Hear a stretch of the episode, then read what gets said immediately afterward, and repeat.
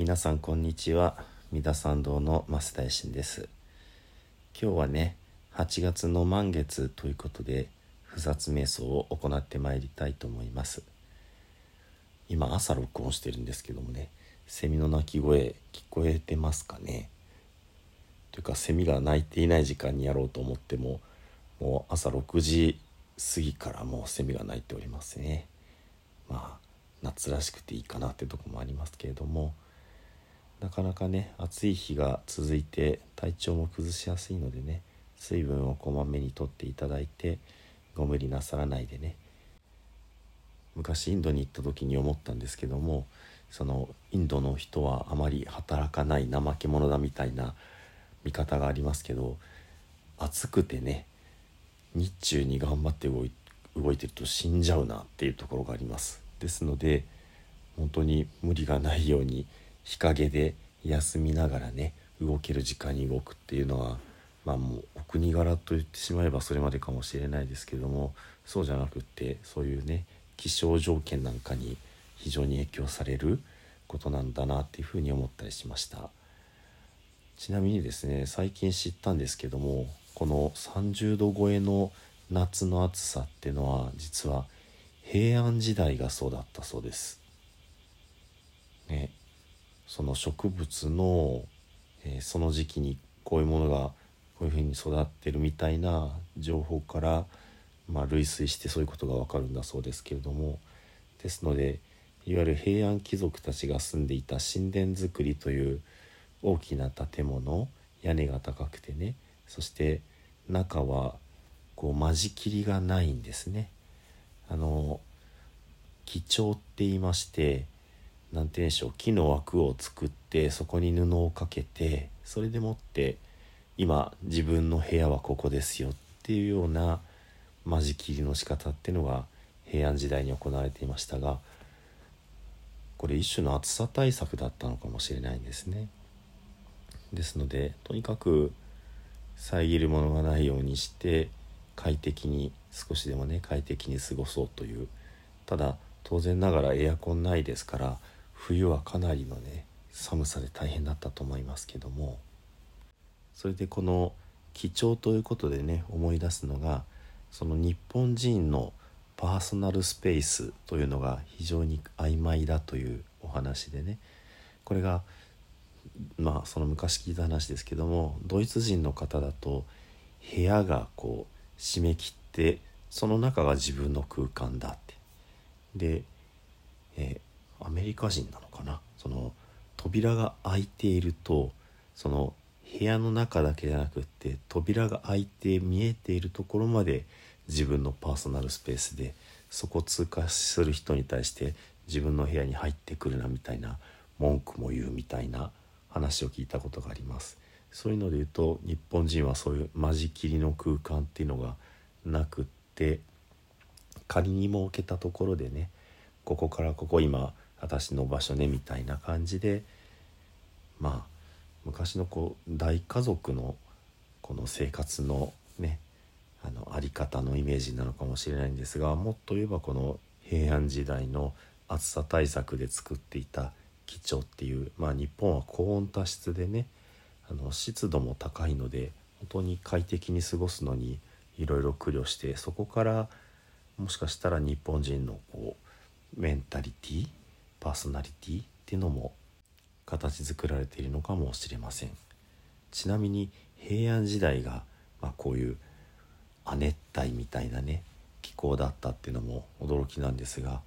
実は室町時代以降はねあの寒冷期だったんですね。そして食べ物がなかなか実らなくってそして戦国時代になるっていうね要はその食べ物生き残るためにまあよくそから分取ってでも自分の国を養わなければいけないっていうようなところで、まあ、殺し合いが常になってしまうというようなね。だから今の日本人と戦国時代の人って気持ちの面でかなりこう離れているなと思うんですけれどもそれはやっぱりこういう気象条件ってことも影響したのかもしれません。さあ雑談はこれぐらいにしてね。では瞑想を始めてまいりたいと思います。まず体をうんと伸ばしていただいてパッと力を抜きます。体の体側をね右手と右足ぐーんと伸ばしてパ左手と左足ぐーんと伸ばしてパ今度はクロスでね右手と左足をぐーんと伸ばしてパ反対に左手と右足をぐーんと伸ばしてパはい息をふーっと吐きます。吐いたら自然に入ってきます。またふー。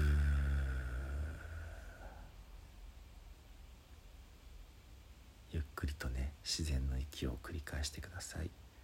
では参ります。二つ瞑想見よや見よ。この8月の美しき満月を。ここに集う我ら。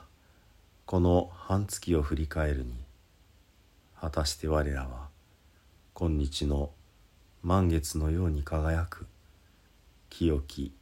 赤きまどかな心であったであろうかや。我が心に怒りはなかったか。怒りにより行いをなさなかったか？怒りにより人を傷つけなかったか？怒りとは自らを正しとする心であり同様に人を間違っていると決めつける心である。我必ずしも聖ならず。彼必ずしも愚かならず。怒りにより行いをなすことは人を殺すことであり怒りにより人を罵ることは人を殺すことであり怒りにより人を憎むことは人を殺すことである。怒りこそ殺生の罪であると心得て道を歩む者はそこから遠ざかる。我もまた聖の後を行く者として尊き方々に付き従おうぞ。ここに集う我らこの半月を振り返るに果たして我らは今日の満月のように輝く清き赤きまどかな心であったであろうかや。我が心にむさぼりはなかったか。むさぼりにより行いをなさなかったか。むさぼりにより人の心を損ねなかったか。むさぼりとは人のものを我がものとする心であり人の道理を理解しようとしない心である。我ただ樽を知るべし。他欲の者は天の御殿に住むといえども足らず。他欲の者は小欲の者に憐れまれる。むさぼりにより行いをなすことは人のものを盗むことでありむさぼりにより人に話しかけるのは人の時間を盗むことでありむさぼりにより人を羨むのは人の道理を踏みにじることである。むさぼりこそ盗みの罪であり道理を踏み外す罪であると心得て道を歩む者はそこから遠ざかる。我もまた聖の後を行く者として尊き方々に付き従おうぞ。ここに集う我らこの半月を振り返るに果たして我らは今日の満月のように輝く清き赤きまどかな心であったであろうかや。我が心に愚かさはなかったか。愚かさにより行いをなさなかったか。愚かさにより人の生き方を損ねなかったか。愚かさとは自分も人も分からなくする心でありいたずらに時間を浪費する心である。我ら皆無明の闇に沈むも御仏の眼にはさまよう様も克明に映っているもの。知恵の火が灯されれば闇夜の落書きはすべて白日のもとにさらされるもの。愚かさにより行いをなすことは真実より遠ざかる偽りの道であり愚かさにより言葉を発するのは自らの人生を汚すことであり愚かさにより人を見るのは人の尊厳の冒涜である。愚かさこそ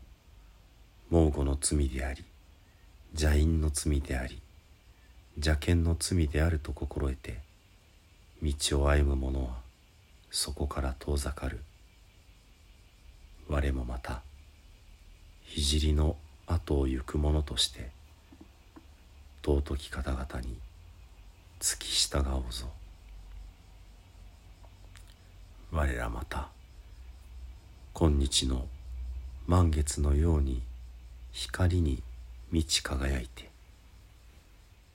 明日より半月の間注意深く確かな足取りでおのおののなすべきことに努め勤しもうぞ。これぞ我らが不殺である。これぞ我らが不殺なるぞ。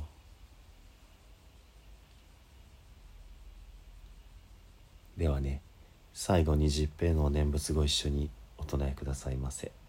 「土生十年。ナムアミダブナムアミダブナムアミダブナムアミダブナムアミダブナムアミダブナムアミダブナムアミダブ。ナムアミダ仏ナムアミダブ。